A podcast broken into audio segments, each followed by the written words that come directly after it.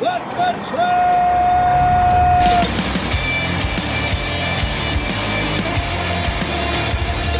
You are listening to What the Truck. You ready to truck it? I'm Dooner here with Michael Vincent the Dude, and why don't we let this gentleman introduce himself today? Hey, Ryan Pamplin, Taimen Transport. How you doing Great to today, be here. man? So good, so good. It's a beautiful Monday afternoon, isn't it? it is, it is. Ready for the holidays. Sweet. Yeah, we're turning the corner into the Christmas stretch, man.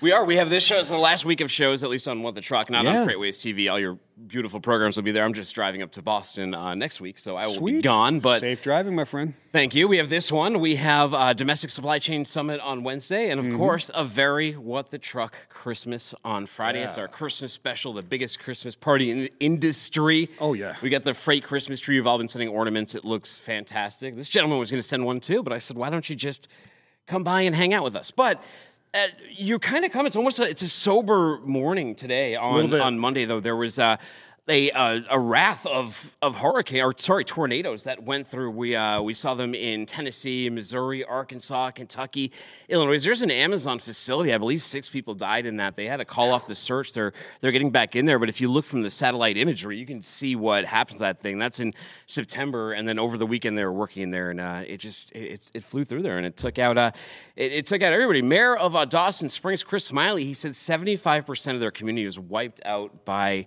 this chaos. You've been through a uh, tornado before? Back in uh, my elementary days growing up, Nashville, Yeah. uh, never had to experience it, obviously, that close. Um, but uh, it's definitely one of the scarier things to, to ever live through. without Yeah, it is. It is. Here, it, it, living here, when I moved here, is when I got the closest to tornadoes. The the eastern one over here in East Brainerd, and then the one down in Dalton a, a number of years back that just absolutely destroyed Dalton. Yeah. And this one here, Mayfield, Kentucky. Holy mackerel! Those pictures are unbelievably bad. They are, and hey, best of luck. To, nobody wants to hear about this kind of stuff right before the holidays, or, or in general at all. But um, and and best wishes to all the missing too. I know a lot of people uh, are have not been found yet. There's still a lot of rescue going Yeah. on, a lot of support, a lot of aids going to be needed for this one.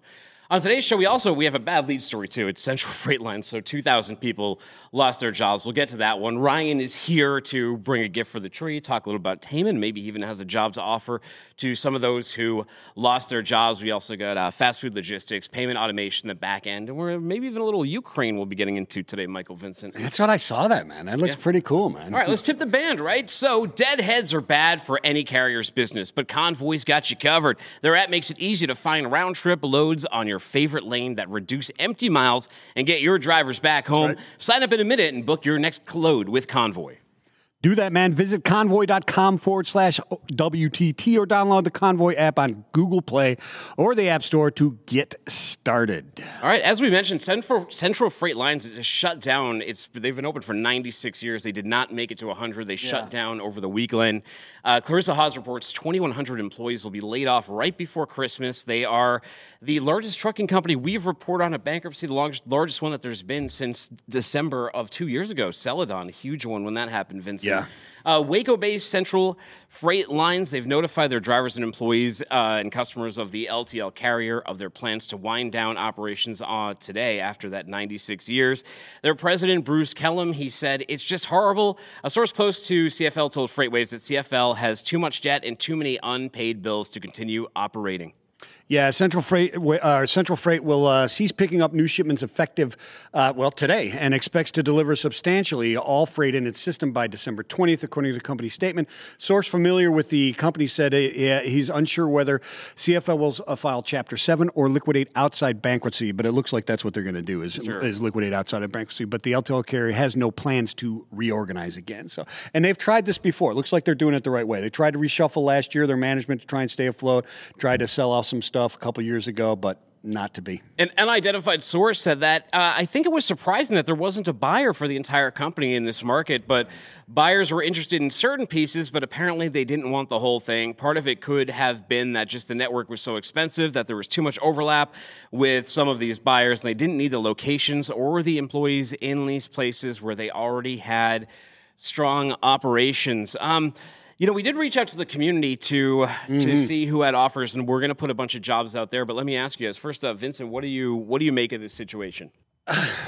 Um, yeah, it's it's it's a sad situation, but it's been coming for years, right? I mean, we've seen them struggling for a long, long time, and uh, as we talked about earlier today on FreightWaves now with Kevin Hill.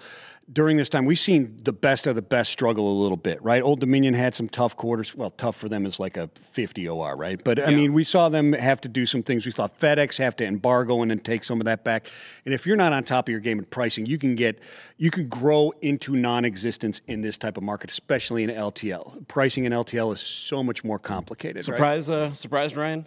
Uh, well, trucking is extremely hard. Yeah. Um, there's definitely a lot, lot of attention uh, in in our world right now. That that's great. Um, the the supply chain is, is in focus. Um, but uh, whether it's it's uh, a big company or a small company that you never heard of, uh, it's extremely difficult to do uh, this uh, as a company, as an industry. Uh, with that said, I know that our industry is extremely close. Yeah. Uh, and I know that just like with the Celadon and other past cases, uh, we're going to come together. There's a lot of great companies here in Chattanooga, uh, around the region. Uh, people will uh, find jobs if, if they want them. Yeah. And, and I know there's already uh, a great, great uh, showing of that. I know you guys have seen uh, a lot of uh, support and outreach already, which is awesome. Yeah, and you know, I, I'm just noticing I have one of the uh, LTL's fallen flags right here, NEMF. For me, growing up in New England, now I don't know if they're around yeah. for a hundred years, but I saw these were ubiquitous growing up in Boston. These, Sure. these trucks everywhere. So this was a big loss. This was, I believe, the end of 2018 that these guys went down. Maybe beginning of uh, 2019. Um, do you think as big of an impact though was was NEMF so regionally tied that bigger impact than Central Freight Lines, or do you guys think any uh, ripple effects from this we'll see? I, in my opinion, we'll see a, we'll, we'll see it with specific shippers, et cetera. But when when a customer is struggling like they were doing and just trying to run ev- revenue Yeah. through, they're picking up a lot of freight that others like Old Dominion and stuff try to embargo a little bit, right? So uh, it's I don't think it'll have as big an effect. Uh, uh, just because they didn't sell because their people had that network as well, right? They were already already covered, so there'll be some absorption and some issues in some areas where people were there, but not as huge an effect, and probably not as much as New England Motor Freight. Such a niche, and like you said, it was ubiquitous. It was New England. It was everywhere. Yeah. you saw them everywhere. And I'd say from from the way that you're hearing the leadership um, reaching out, do, being proactive, and trying to find jobs for their, Yeah. their their great employees, I feel like that that will even mitigate the the impact. You, you, Well, we wanted to be proactive as well. So when I heard this news story, I took to LinkedIn and Twitter and I asked you, the community, who had jobs available for some of these displaced drivers. I remember back when we reported on Falcon and Celadon, this is something I did both times as well and had a lot of luck. And I still hear from some of those people that were placed through this. So Yeah. since you're sitting next to us, why don't you throw it out there first? Does Taimen have anything that maybe a CFL employee may be interested in?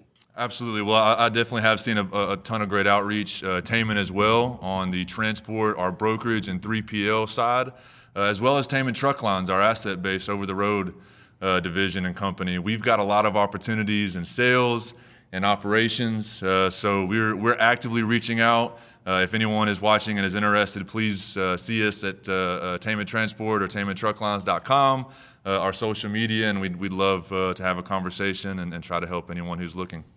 Uh, GTS Transport Group, they replied here. They said that they're willing to fly anybody out who's looking for a job, one year of experience, clean MVR record. So, got a clean motor vehicle record. You want a driving job, GTS has got you covered. Eric Hansen, he's over at J&M Tank Line, said, Hey, you want to take up tanker, be a fleet, man- fleet manager, service manager?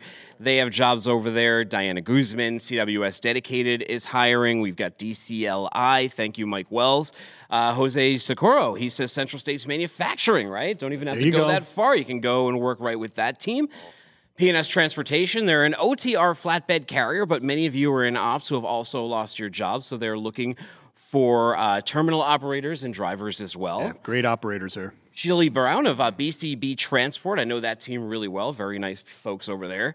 You want to uh, go out and get maybe your own spot market money. You need help from a, a load board or a group like Hall. Hall is offering a flexible CDL jobs right now, so you can work through their app. ABF has jobs. ArcBest has jobs. They want us to let us know. Pure Freight has positions. Um, IMCC, IMC has positions. Hot Seat Services is looking to place people. Uh, man, this keeps going on and on. We got. XPO Logistics here Yeah, well. R&L, XPO. I mean, you it- like we said before this, it sucks that this happens and it's terrible. Yeah. but no better environment than right now. Oh, absolutely. Uh, even Estes Canal Cartage Company. I mean, uh, geez, who who are we missing here? Riverside Transport, Blue Bridge. Did you uh, say Primark. Estes? Yeah, I said Estes. FedEx Careers. One Rail is hiring. Um, Geez, Boots on the Road Inc. is a veteran owned and operated carrier. They're hiring as well. Norton Transport, Old Dominion Freight Lines, ODFL. I mean, come on. If you've already There you go. if you worked at CFL, go work for ODFL. Go work for the best now. That's right. Uh, Ricky Jensen's over there. Dart Transit is hiring. Maven Machines is hiring. Uh, Warner Enterprises, Averitt Express, AAA Cooper, Penske. So all of these companies reached out. They all have jobs and positions for all of you. Go and check them out. Now, tell us a little bit about what's happened over at Taven. I know you came by to bring an ornament too. Yeah, uh, it's been a great year. Uh, we, we've expanded into to new services and uh, really uh, great coincidence, uh, great great blessings with one of those services being Expedite, uh, both air and ground, and with the nature of the ports, Yeah. uh, with the nature of the holiday rush right now, we've really seen a lot of success. Uh, a lot of our customers are reaching out, asking for more and more uh, because of our people, and it, and it really, at the end of the day, there's definitely a lot uh, of challenges and a lot of complications, but we try to keep it simple, and we definitely uh, give our people the right tools to be successful, and uh, we're, we're seeing it. It's been a See great how year. he did that? Beautiful. Well, thank good. you, thank You you, like for that? thank you for your, your hat. I see the like one on uh, Michael Vincent's head. I'll get this one positioned here. I know you out. sent a nice Good, looking good. a nice is. mug too. It goes well, man. It's A nice my mug color, too. bro. And I guess uh, the last thing you got to do before we kick you out of here is you got to go hang that on the tree. Yes, I'm excited. I'm Yeah, man. excited. Woo! Thank you. Merry Christmas. The Thanks for hanging of the ornament. Merry Christmas. I'm not fall out of this. Don't I know. that. Uh, I know you Don't came do during a period of tough news, but fortunately, we were able to shed some insight, so we appreciate that as well. Yeah, man. Yeah, throw it on there. We're going to move some of those Uh-oh. things around by the special, so just make his way. sure it's is just he? hanging for now, ceremonially. I keep moving right in front of him. Found the perfect spot. That was the right brand. I can't get out of the way. I'm sorry. Thank you so much. There Thank you. is. Thanks for Guys, coming thank by. you guys. Absolutely. Merry Christmas, my Merry friend. Christmas. Be well. Merry Christmas. Merry Christmas. Uh, we'll take it easy, sir. Craig Fuller, he said just before we leave this topic, he said, We haven't seen a lot of tra- truckload bankruptcies in the past year, but this will likely change in 2022. Operating costs are continuing to accelerate while capacity is returning to the market. This will make it difficult for carriers to pass on rate increases to shippers. Um, and he also said, if anything, Central is a reminder that trucking is one of the most difficult industries on the planet to operate a business in. Even in the strongest freight market in history, the company is worth more in liquidation than it is to operate. And I think Yep. that says it all, doesn't it? Yeah. Oh, yeah. Absolutely. Absolutely. He also said that truckload carriers will largely be unimpacted by Central's demise, uh, but they might pick up some drivers from Central. It's a different LTL is a different, but they do, they do interact with each other. But it shouldn't be that big of a issue with with TL, anyways. Well, it sounds like, hey, if you lost your job in this thing, it sounds like not only are there opportunities right now, but I think you might even be able to sit it out through the holidays. and There'll be plenty to waiting for you in Yeah. January. So, you know, just in, love the family and end this year on a, on a good note despite all that. Right on. Let's God bring bless. Brian Runnels up. He is the Vice President of Safety over at Reliance Partners. Brian, tough news over the weekend with CFL going out of business and, uh, you know, 2,000 jobs being put back out there on the market. Yeah, it definitely is, and you know that you're right. When the, with a lot of the drivers are going to probably stay in that LTL world, so I don't know how much it'll impact new job openings in truckload or or any of the specialized type things, uh, whether it's flatbed or tanker or auto hauling or anything like that. But um, yeah, that's that's super tough. It really is, and, and you're right. There, you know, we're going through that list, and you're seeing big dogs out there like uh, XPO, et cetera, and R&L Gator looking for drivers. These guys are going to get some freight, so that that's a that's a that's a very very positive thing uh, that's going on there. So Yeah, who is going Yeah, to those- all, that's usually that's usually a pretty good driver base too. Um, Yeah. You know, the LTL drivers are typically more experienced, uh, although you've seen a shift in that one too, in in that world when it comes to um, hiring inexperienced drivers, and they're doing a lot of the dock to driver programs and stuff like that. So they a lot of those companies are building their own. Hey, Brian, about a week or two ago, you advised us when you're looking for these drivers not just to go throwing out those sign on bonuses out there, though. So help us out in 2022. How do we land some of these great drivers, maybe some of these great CFL drivers? What do we got to do? Well, I shook the golden eight ball, and what it told me, other than check back later, was, um, you know, improving the driver experience. You know, we, we touched on that when we spoke before, and I think that the companies that are going to succeed and keep a decent, a good driver base, uh, they will have turnover, but it'll it, they'll be able to keep the ones that uh, they want to keep. Will be the experience that from day one, from the recruiting process to orientation uh, to the first loadout and you know the onboarding process which could last anywhere from six months to a year and what i mean by onboarding is just making sure and checking in with that driver to make sure that they're happy and things are going well. And, you know, I, I think that sometimes one of the things that we forget is the perfect trucking company doesn't exist. Never has, never will. Uh, you've got to, the drivers have got to find the one that works for them, you know, within structure, within freight, within home time. You know, there's a lot of things that go into it for each specific driver. And companies are really doing a lot to try to, to fit the best they can as many different driver styles as there are out there. And it, that's a difficult process to do. But the ones that are going to win are going to be the ones that are able to make that driver experience something favorable. And, um, you know, little note out to, to all, all my drivers out there just because they make you mad one time doesn't mean it's going to continue every day. So don't jump ship. Go looking for that big safety bone or big safety bonus, the big sign on bonus, uh, just because you're irritated on any given day. Yeah, and, and, you know, Brian, how do you when, when you when you go for job interviews and you're looking at management and stuff like that? The, the company is interviewing you as much as you're interviewing that company, right? And you should be, right? In, in truckload, it seems like they're just trying to get as many drivers in, and hopefully, they they so a few of them stick. If you're hiring and you're going through that, how do you try and mitigate that uh, uh, uh, along the lines of you know you're you got 60, 70, 80, 100 percent turnover rate, but you also want to get solid quality drivers. How do you ensure that those guys instead of the ones that are just you know going for that uh, going for that sign on bonus. I think you I think you hit it right on the head when you you started talking about upper management and upper management being involved from the orientation time to uh, I, I heard from one company out there that if anybody, whether it's a dispatcher, a technician, um, safety, anybody hears that a driver is, oh, I'm leaving, or I I'm not going to take much more of this, or you know, whatever the the displeasure is, that there is a group of two or three upper management people that get those notes and they reach out to the drivers themselves. Hmm. So I think having that involvement of upper management is key.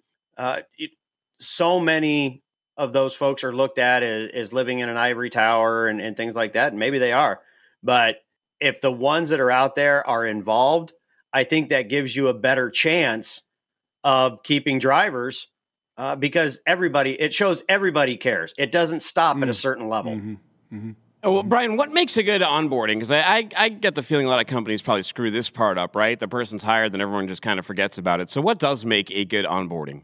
You know, we, we've seen the check in calls, we've seen, um, and they go for maybe 30 days. And, you know, I think it needs to be a little bit more in depth than that. How about when they get their first paycheck? Because uh, let's remember the orientation process, people remember about 20 to 30% of what they actually heard because they're being barraged with information in that one, two, three day process. So I think checking in, you know, after the first load, hey, how did were you able to read the dispatch? Did you understand everything on there? Um, when they get their first paycheck. Fielding calls from somebody who's actually reading the settlement sheets. Um, many times when I was on the road, my wife knew what the settlement sheet looked like and and knew that I told her I should be getting a certain amount of miles, and she knew how to read from city to city, empty, loaded, accessorial pay. I mean, she she knew how to do all of that. So I think checking in there is important, and then it can get spaced out after that first 60 days to where you're checking in every couple months. But, you know, let's face it, when drivers come in for service, that's a great time to have a chat with somebody. And, you know, if your office personnel are involved with the drivers, meaning they're out where they are, whether it's a driver's lounge, whether it's a yard, and they can have these conversations on a random basis, uh, that goes a long way to kind of having your finger on the pulse of what's going on within your fleet. Yeah. Thank you. Thank you very much, Brian. We really appreciate that. And thank you for checking in with us. Where do people go to learn more about Reliance Partners? ReliancePartners.com. Beautiful. Hey, we love it, at. man. Uh, happy holidays, Merry Christmas, and we'll catch up with you next year because it's our last week of shows. Oh, yep, yeah, sure absolutely. will. Thanks, Brian. All right, take it easy, Brian. Have a good one. All right, let's check in with Kate, Keith Beckman, SVP Strategy and Business Development Shipper Services over at Triumph Pay. Hello, Keith. How you doing? Hey, great. How are you guys doing? You hanging out over there in uh, Dallas like the rest of the team? Yes, we are. We're in Dallas. We've got a lot of the team in back in the office, and we're uh, we're just clicking along here. Well, anything you can automate gives you more time to hang out with your team. And I know that you're an evangelist because I read your article on FreightWaves Yeah. about automating payments in the back office and all of that kind of thing. Tell us a little bit about taking your time back, right? Getting your time back and not worrying about the, those back office payments. Yeah, yeah. That's that's what Triumph is all about. We started this company to to really be um, take that automation to the next level for uh, trucking. So we want to be the payment network for trucking in, in the United States. And what the way we do that is take a lot of the manual processes out of the mix. There's a lot of people both side- sides of a transaction, both entering the same uh, information. And what we do is we automate that. We we find the source of truth. We uh, take that source of truth and use it for both parties, and then match the transactions so that um, ultimately um, that that payment seamlessly flows through the process without any human interaction because both the uh, payee who's submitting an invoice, the carrier, and the payor, whether it be a shipper or a broker, um, they they've uh, already said here's the load is good. Those things all match, and the the magic of not having to do the uh, transaction multiple times just takes place. So that's that's our solution is to um, really understand how to automate, how to capture, and autom- you know make that uh, transaction seamless and uh, uh, without a lot or any human interaction in the future. So, Keith, I under I understand all that, and I get the entire uh, the the entire process there. Very well stated and, and succinct. But so, tell me the importance of this. Why do I why do I need this in my operation? Yeah, so for um, whether you're a shipper or a broker, you know the carriers need to get paid quickly, and so um, and and you have as a shipper or broker or any payee, you have constraints on your resources too. Uh, your people could be better deployed at the other value propositions in your business that are core to your business instead of making payments. We're experts at making payments. We're a bank uh, at the core, and uh, and so we take that uh, thing that's a limiting factor for uh, the back office person and make it liberating, and so they they can go do uh, other things that is uh, just more valuable for both their company and for the carriers. And if they can service the carriers quicker, equip more quickly, hey, um, that means uh, products move more quickly and everything becomes more efficient. And we all have seen kind of the inefficiencies in the marketplace right now. Uh, ships sitting off the off the coast and supply chain issues of getting product through the market. Anything you can do to uh, make that quicker just benefits everybody and drops to uh, the carrier's bottom line, the shipper's bottom line, everybody's bottom line if you move faster. Well, sure. And, you know, saving time is incredibly important, but it's also becoming very, very crucial. You may have heard about some of these labor issues out here. Uh, what kind of t- time and manpower can you save by automating this payment aspect of your business? So, if you've got, depending on the size of your operation, um, you may have, you know, a, a whole team working on that. And what we can offer is you, you'll still have to have people that supervise it, but they won't be spending a significant amount, part of their day doing that. So uh, we can take payments, you know, down from days to hours. Um, and you know, we're we're working on uh, real time payments. Uh, we're work. We definitely have uh, quick next day payments, and uh, so that just you know just takes a lot of the uh, the the noise out of the system and compresses the time frame down to minutes or days. You know, uh, in a lot of cases. Yeah. So, uh, Keith, it sounds like the old adage, you know, you can do more by doing less applies to here. Would you agree with that?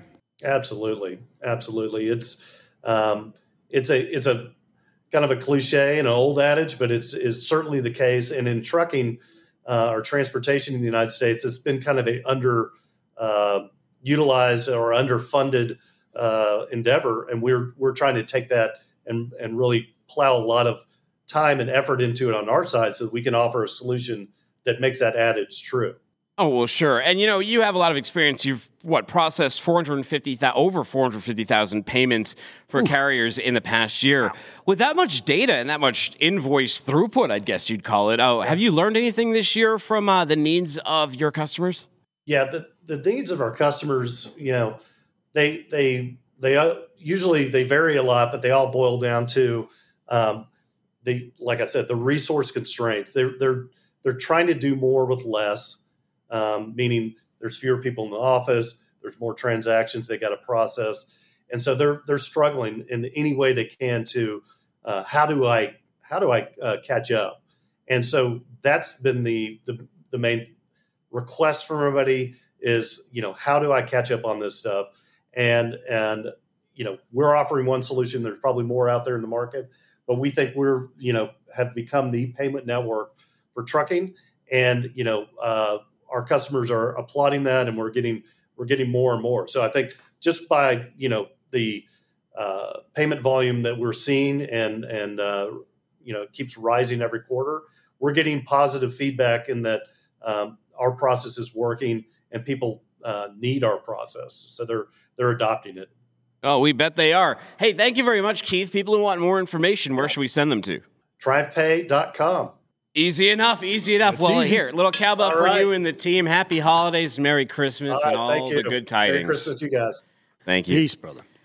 You know something, dude? A lot of carriers love power only loads. It saves them time. They just hook up, load, and go. No messing around at the shipper's facility. You know, he's got lots of power only freight. I have no idea. Who is it? Convoy. Oh, Their power only loads are available to all Convoy carriers. Check them out at convoy.com slash WTT and book a power only load today. Do it. All right, with over 400 locations nationwide, Love's Truck Care and Speedco Network are committed to providing a tire program to meet your needs. The Love's Retread Warranty Program combines quality and safety and is designed with your fleet's efficiency in mind. They cover the retread and casing for the full life of that very retread. That's right. And you can learn more at loves.com. Go there immediately after this show. Let's go over to uh, Anarchy in the Ukraine. Let's go over to Michael Beelar. He's Vice President of it, man. Supply Chain Logistics at Innovecs, and he just got back from Kiev. How you doing, sir? Excellent, Dooner. Uh, it's great to be here. Great to see you guys. Thanks for having me on the show. Where's uh, Kiev on that map behind you? Uh, Kiev is just to the left of Russia. Uh, it's kind of like the, the, the, the northern tip of Ukraine.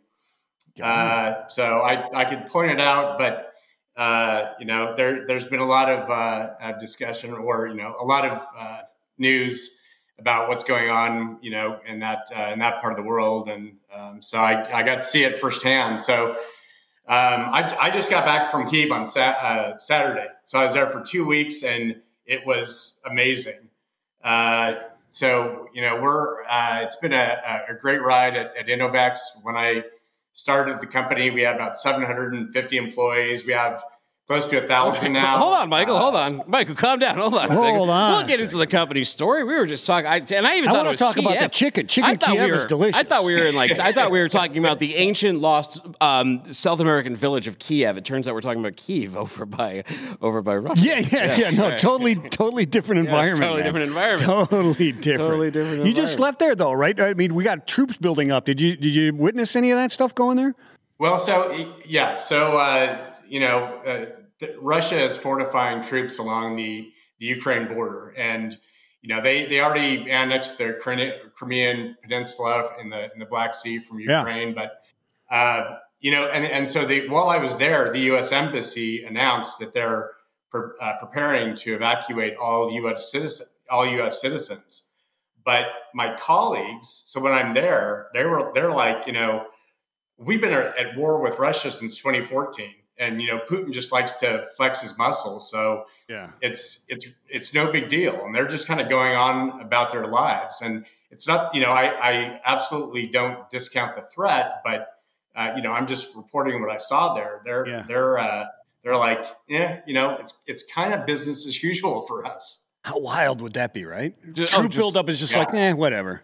It's Tuesday. Well, it's like that. Uh, it was like that. What was it? Owen Wilson or which one of the Wilson? One of the Wilson brothers. He's on like vacation, and then like a like a war breaks out. He's like running through the streets with his family. No escape. That was the one. No escape. Yeah, that would have been yeah. like you, Michael. So why were you there? If it's uh, if it's uh, you know business as usual to them, their new normal or they're always normal is sort of being on the cusp of conflict. But what would send someone from Innovecs over that way?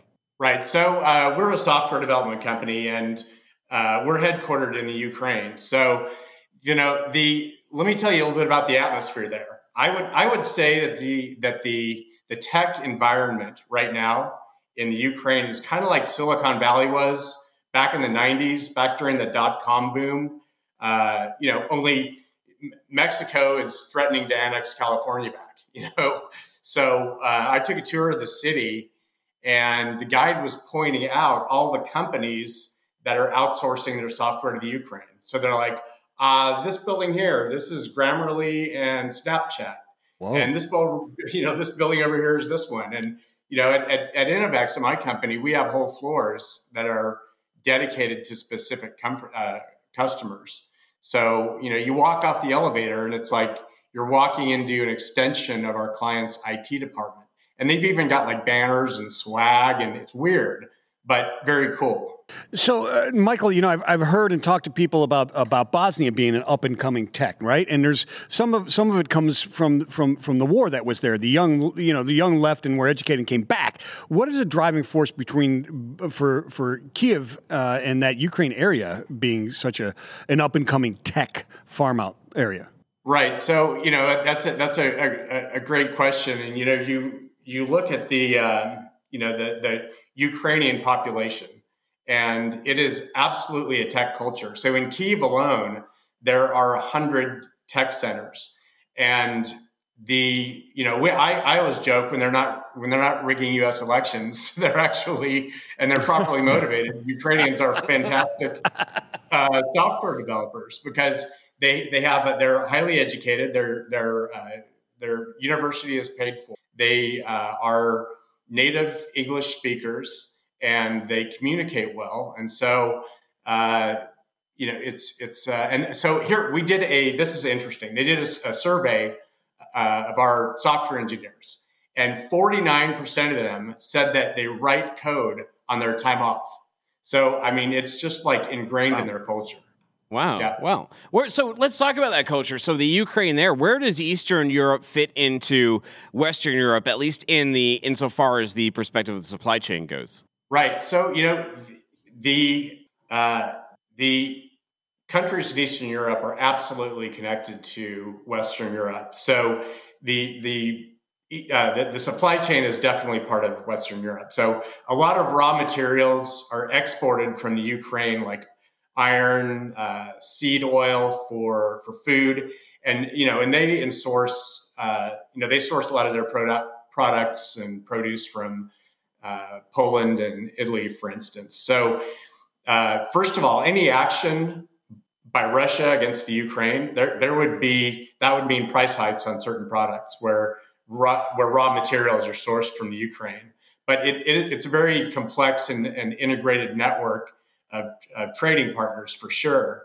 Um, but it's uh, in Eastern Europe, it's like they have more micro supply chains as as opposed to the uh, you know the, the big macro supply chains like like we're used to. So you you see more uh, more trading in between uh, countries, and I you know I, I don't know how much commerce flies under the radar of customs control. So it, it seems like it's a little harder to track and quantify. Yeah, so Michael, I'm interested in that of these micro supply chains, right? Does is that does that make things um, more flexible in in times of crisis, or does it make it more dangerous in the fact that like an aggression towards Ukraine screws up all these raw materials? Can they flex to somewhere else, or does this make it uh, that much more important each one of those microclimates? I, I wouldn't use the I, I wouldn't use the term flexible. I would use resilient because. Okay uh, so when I was there, I went to the grocery store, and it's like a Target. They have everything that, that, that we have here in the United States, and there's no, you know, there, there's no shortage of any uh, uh, of any, you know, any food or or you know items or anything like that that that I saw. Uh, so the you know there as long as uh, you know they're they're doing their own thing and, and Russia stays out of it, they're chugging along. And you know, you you hear about Eastern Bloc countries, and you're like, well, you know, there's there's the rich and the poor, and there's no middle class, and that mm. uh, that that is not the case with the Ukraine. Uh, their their economy, because of the tech industry, it, it's thriving. What kind of fast food do they have over there? Do they have uh, Hardee's and uh, Carl's Jr.? Kentucky Fried Chicken all over the place. Uh, do they sell the quarter pounder there, or is it metric? I passed for McDonald's. Uh, those are like the, the primary fast foods, and then they have a lot of like little stalls in the streets. It was a little chilly, so not as many as during the summertime. Uh, but then they just they they have a lot of uh, great local restaurants. So you know the the phrase "think globally, act locally." They embrace that because you know they they they grow a lot. Of, they have greenhouses and they grow a lot of their own uh, produce. And so a, a lot of the uh, you know the, the, food that I ate there was fantastic because it was all locally grown. And you know I, I I stayed away from McDonald's. No reason to go there. Uh, plenty of those back here home in, uh, back here in Texas. So um, I would say that the their fast food is uh, probably more uh, not as uh, franchised and a little bit healthier than, than what we've got here. Oh well, awesome. We'll, we'll see. I, we'll see about that one. Well, Michael, hey, we really appreciate it. So, what's next for you now that you're now that you're back on the uh, mainland here over here in the U.S.? Yeah, so you know we're um, like I said, we're we're growing like crazy since I started. Uh, we've we've grown from 750 to a thousand employees, and um, so what the, this is this is exciting for me. I, I can't announce it yet. I'm sorry. Uh, but we're partnering with a freight tech company that you guys know very well. Mm. And I, I, can't even tell you what they do, or you would uh, uh merge convoy. Um, should, should, I just kind of start listening? Nod your head. I'll tell you what. Blink I'll, twice I'll, if we guess. Announce on your show if you'll let me. Okay. Yeah, sure. yeah, let us know. Absolutely. Well, if, if, it happens this year, our, this is our last week of shows before we go on break. So if it's next Get year, it done by Friday. Get it done by Friday. All right, let us know in January. it's not going to be done by Friday. Maybe January. well, Michael, we appreciate it, and you have a you have a ten year anniversary party coming up soon too, don't you? We actually had our ten year anniversary oh. party oh. in the Ukraine, uh, and oh. while I was there, no wonder we weren't invited. Uh. That, yes, that's uh, otherwise had, had we have had it here, you would have been invited sure. but it, it was on par with any uh, any company party or any party I've been to in Silicon Valley. I mean, so our our CEO was like, just like you know any typical software executive, he's like, go big or go home. So we had like one of the most popular bands in in the Ukraine there tons of food. Who's the most popular band in the Ukraine? Yeah, Who is the band? Interested. What kind of what kind of music is the, the, most band, popular Michael? band? What, yeah. So it's uh, it's like Ukrainian pop. It, oh, it would, I think the closest thing I could I it was kind of like Devo. Oh, nice! You know, that, very tech, techno-ish type of stuff, right? Crush Russia, in my, in crush them good. watching it, but I'm like, you know what? I'm from Texas, and I'm standing here at this party in Kiev for this software company, listening to this Ukrainian band with all these beautiful people dressed to the nines, and I'm like, this is weird. I, this is I, this is surreal, man. I don't know what I'm doing here. That's when you wonder what's going on in the simulation. Like it's really gone awry in these 2020s, Michael. Strangely, well, hey, happy holidays to you, the team, and and your family. Um, a Merry Christmas. Before we let you go, give it a letter grade. If you had, what is key for for family family vacation spots? What do you give Kiev? Uh, you know what? It, it's safe. It's beautiful. It was a little chilly. It's uh, it's. I've seen pictures. It's beautiful during the summertime. I would give it. Uh, honestly, I'd give it a ten out of ten. It's what? Wow! The, the people, Check it the, out. The people are the people are fantastic. I, I never felt unsafe at any point, and I was all over the city. And I, nice. I was in different neighborhoods. You know, some are better than others, but uh, it's just a beautiful city, great culture, and uh, you know, and they're they are very smart and talented. Hence, they're uh, you know one of the the growing. They're like the Silicon Valley of Eastern Europe. Sweet. Well, hey, we appreciate it. Love thanks it. For thanks. The, uh, thanks for the letter grade. I've grown up on like too many movies like like Taken and stuff like that where Well, I they, mean, they just you- have you you- convinced that you go overseas, you're like someone's going to get abducted in your family or Well, if you, you go know. over there late in the fall, you get to see the migration of the Russian armies. you sure Which is kinda cool. They're lining up. well, I don't know if we get a 10 out of 10 out of John Brewer because uh, Michael did say that there was no Carl's Jr. and no Hardee. So, uh, you know, John would have a tough time working. John is the director of distribution logistics over at the CK, CKE restaurants, which represent those. John, thanks for joining us today. What's up, guys? Happy holidays. Happy Yeah, man. holidays. You ever uh, sample the fast food over in the Ukraine? Yeah, I, I- I heard uh, I heard what he was talking about, and uh, it sounds like new territory for us to franchise. yeah. I think I think you should bring. A, I think we need a Ukrainian-based fast food restaurant here in the Yeah. United States. John, how are things uh, treating you? How's this year been over in the fast food space? I know that a lot of uh, fast food restaurants have had challenges, a lot on the labor side, though. I mean, I think we've all driven past places that either have the dining room Yeah. closed, and it used to be because of COVID, but now a lot of them are closed just because they can't get enough staff. And even hours in the drive-through. They remember open late used to be this big campaign a lot of fast food places had leading up until pandemic, and now you can't even get them to stay open late. There's been food shortages at Starbucks and things like that. What, what have you been seeing from your seat? Uh, we see pretty much what the same the industry is seeing. Um, like I said, labor shortages, uh, seeing food inflation. You see that in the grocery stores as well, uh, and then just um, you know, sales have been good. We just getting the product in and getting the people to serve it has been the challenge. Any casualties that, that you see uh, coming out of the pandemic in the, in the fast food, or you like you said, sales is good. uh, Everybody good, or are you going to see some casualties there? Um, fast casual is probably going to be a little bit more challenged than than QSR. Um, any restaurant that has a drive through is probably doing pretty well. Mhm. Uh, it doesn't take a lot of labor to man those, and you know you you keep the COVID uh, precautions in place, so it works Mhm. out well. Do you think uh, these supply disruptions and some of the, the, the costs, the inflation that's been associated with that, are those going to impact the way that fast food places look at menus, in your opinion, moving into 2022? I mean, we've seen it with SKUs and sort of in warehouses. A lot of companies just paring down the number of items and the variety of items they, they Yeah, offer yeah, yeah. so they don't have to fill up a container. But on your level of seeing stuff, more of an inland distribution network, or, or do you think Carl's Jr. or the fast food industry, they're going to cut down those dollar menus or something from us? I I, I think so. Uh, to what extent, I don't know. I know uh, McDonald's has kind of led the pack on that. If you see their menu offerings are not what they used to be, you know, 10, 15 years ago. So I think it just get it simple, pare it down.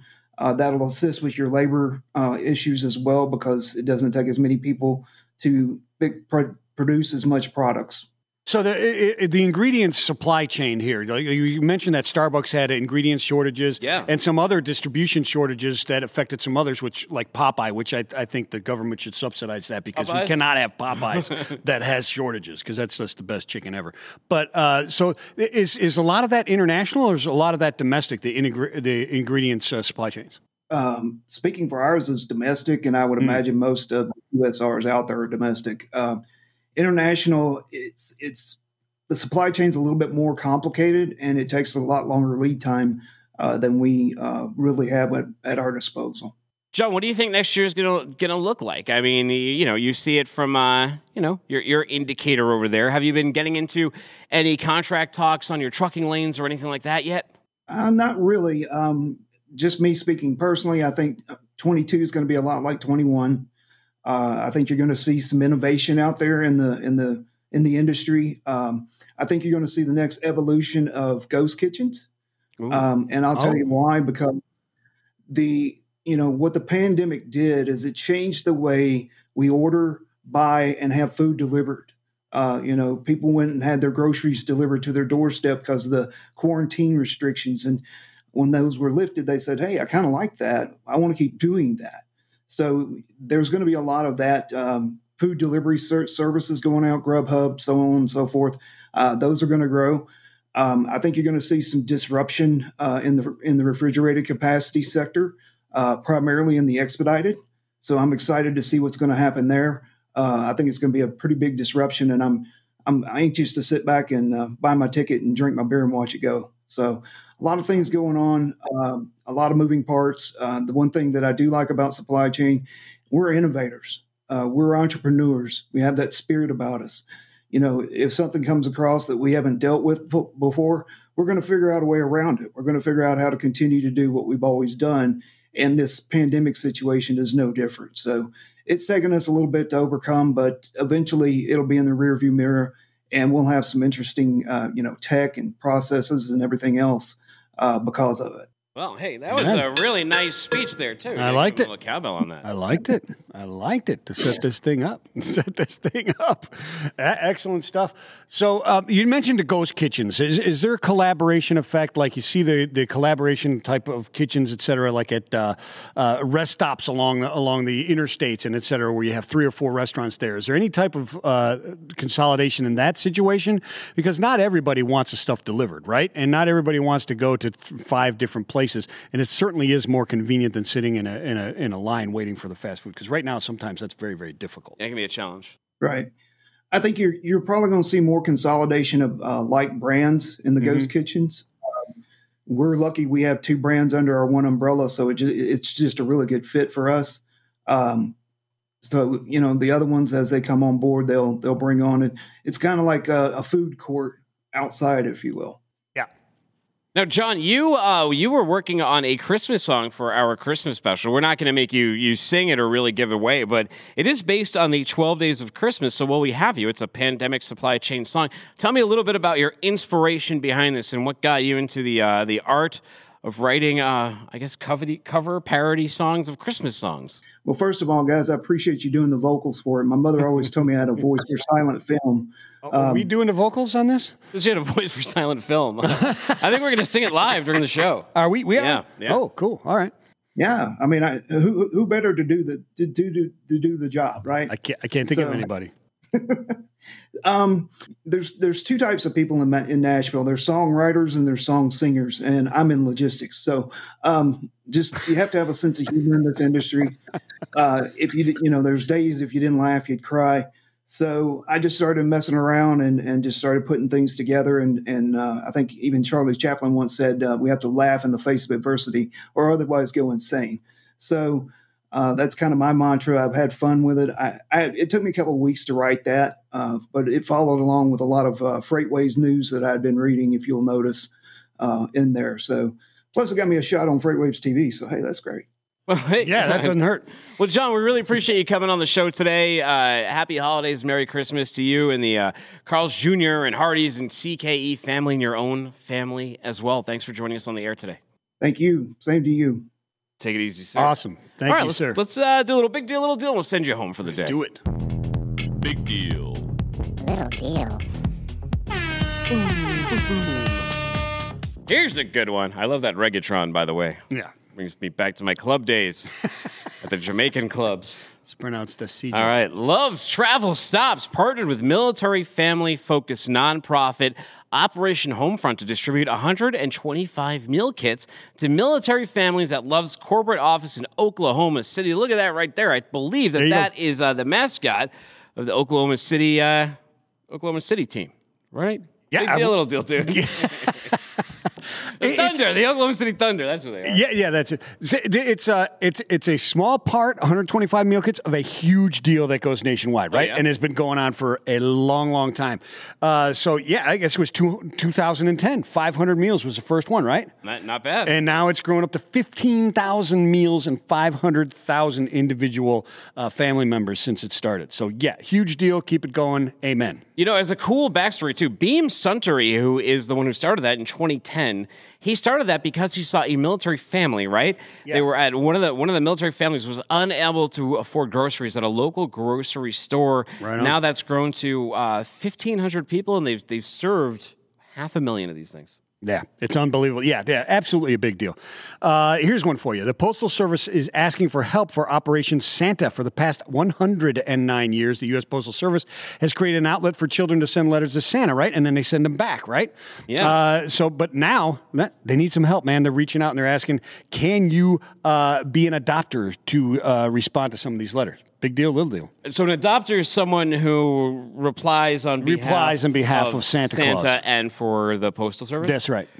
Should maybe the post service should have made sure they were well staffed before they decided to uh, put us all on the volunteer line. No, I'm just kidding. Um, You know, here's an interesting quote. Maybe you could tell me who said this quote too. Do you know this might? I don't know if this is a famous quote or not, but it says, "For me, the outpouring of charity through USPS Operation Santa, the sheer amount of people in this country who want to brighten a child's life with no reward other than the gift of giving, brings the spirit of the holiday season to life. This cherished tradition always reminds me of the Postal Service unique bond with the country, and how every day we reach and connect with every person in America." Do you know who said that quote? Um, uh, Yul Brynner. No, it was actually Chris Karpenko. Oh. He's the Postal Service's executive director of brand marketing. Well, there you go. I love that. That's a big deal. That he- that he wrote that. Hey, did your kids write the letters to Santa? I uh, I don't know. I'd have to ask my wife. My, mine already did. They already got a letter back. I, they their letter to Santa is like the letter to Bezos. Like they know how to do lists on the iPad. like they have their shopping list, their Christmas list, their birthday list. They know how to do that, and now they know how to like text the listings. So you know you hit like the little uh, the, the Yeah, texting yeah, yeah, yeah. arrow. So now Yeah. they know how to send these to relatives like- when they yeah. want something. I got you. Like yeah, you can just text the ingredients to yourself for a recipe or something like Yes. that. I got you. Speaking of gifts, what about this? By the way, yeah, I mean, go help out the post service if you can. They need Do it, uh, man. They need some people to Absolutely. reply on behalf of Santa, make the kids happy.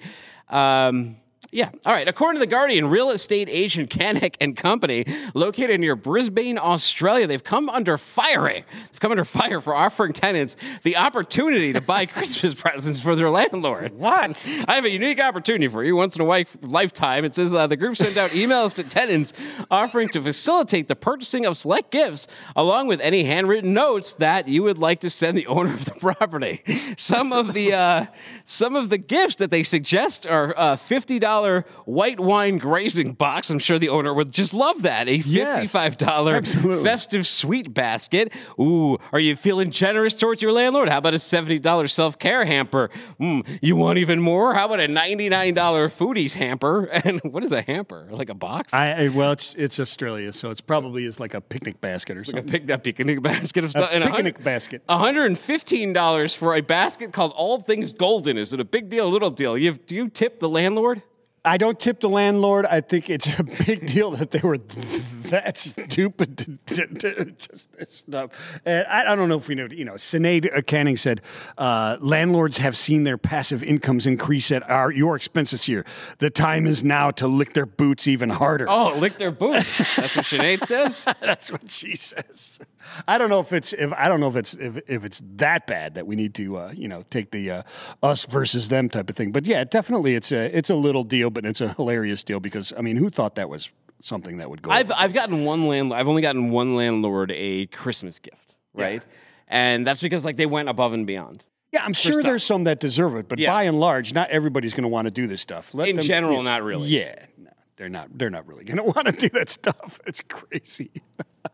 According to The Guardian, investing in Legos is more lucrative than gold, art, and wine, according to a study. It found that the market for secondhand Lego rises in value by 11% annually, Yeah. which it says is a faster and better rate of return than gold, stocks, bonds, stamps, and wine. Big deal or little deal, Dooner? It's just you guys should pay attention to me when I talk about this stuff. You know, I, I like uh, there's people out there they like to you know they have Bitcoin they like to tweet about or Dogecoin or Yeah, yeah, yeah. Uh, shiny coin or moon coin or whatever all coin Lego that is coin. out there.